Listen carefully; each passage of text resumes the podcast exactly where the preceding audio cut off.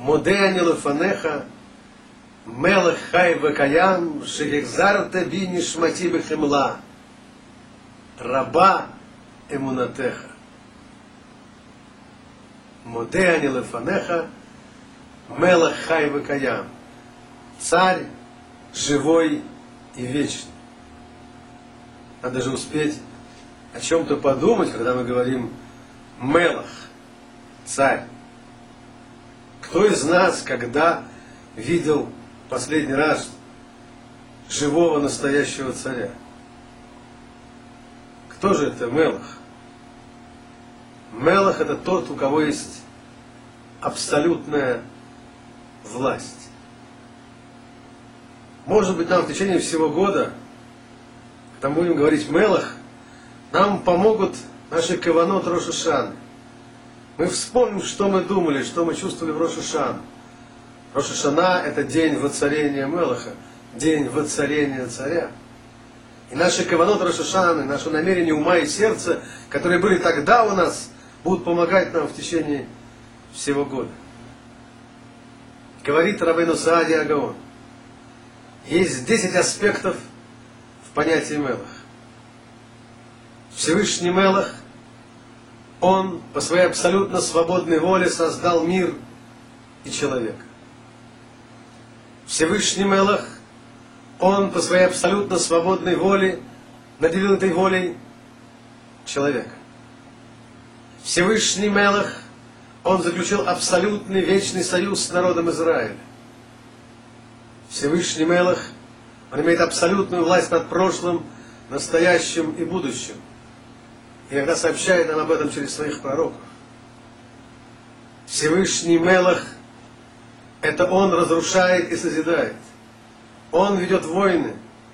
Мы обращаемся к Нему и говорим Бааля Мелхамот, хозяин войн.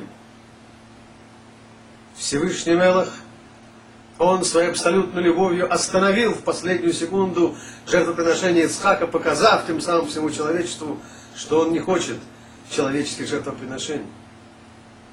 Всевышний Мелах, мы должны перед ним испытывать трепет.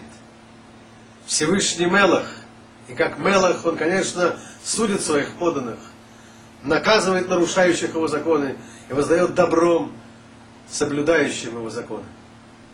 Это воздаяние приходит не сразу. Часть воздаяния человек получает в этой жизни, в этом мире, часть через своих детей и внуков. Окончательное воздаяние приходит там, когда душа уходит из земной жизни. Всевышний Мелах, Он своей абсолютной властью в скором времени прекратит наше рассеяние соберет изданных народа Израиля со всех концов света – земле Израиля. Всевышний Мелах, он своей абсолютной властью в конце времен уничтожит смерть. Произойдет то, о чем, как говорит Рамхаль, знает любой ребенок в народе Израиля. Тхият Митим, оживление мертвых. Написано в книге Даниэля, и пробудется спящий во прахе земном. Ты рассказываешь мне сказки, говорит Мара.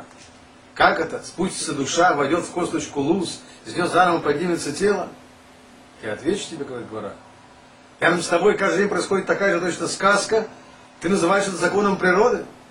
Идет человек по полю, бросает семечко в землю, семя истлевает, разлагается, перестает существовать, из него вырастает яблоня. Ты называешь это законом природы? Это такое же точно чудо. Написано в книге Даниэля, и пробудятся спящие во праке земном. Мелах, хай выкаям, царь, живой и вечный.